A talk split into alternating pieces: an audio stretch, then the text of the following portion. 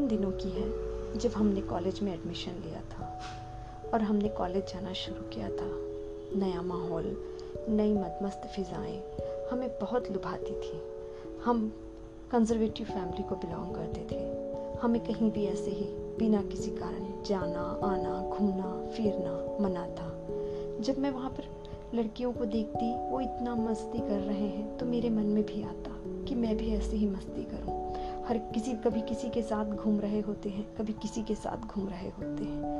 पर मेरे मन में एक बात आई, जिसे मैंने कविता के रूप में व्यक्त किया और आज मैं आप लोगों के साथ शेयर करना चाहती हूँ। उस कविता का शीर्षक मैंने ग्लानी रखा। देखकर भ्रमर को हर फूलों के सानिध्य में इतराते, मन करता, मैं भी तितलियाँ बन हर फूलों को स्पर्श कर आनंदित हूँ।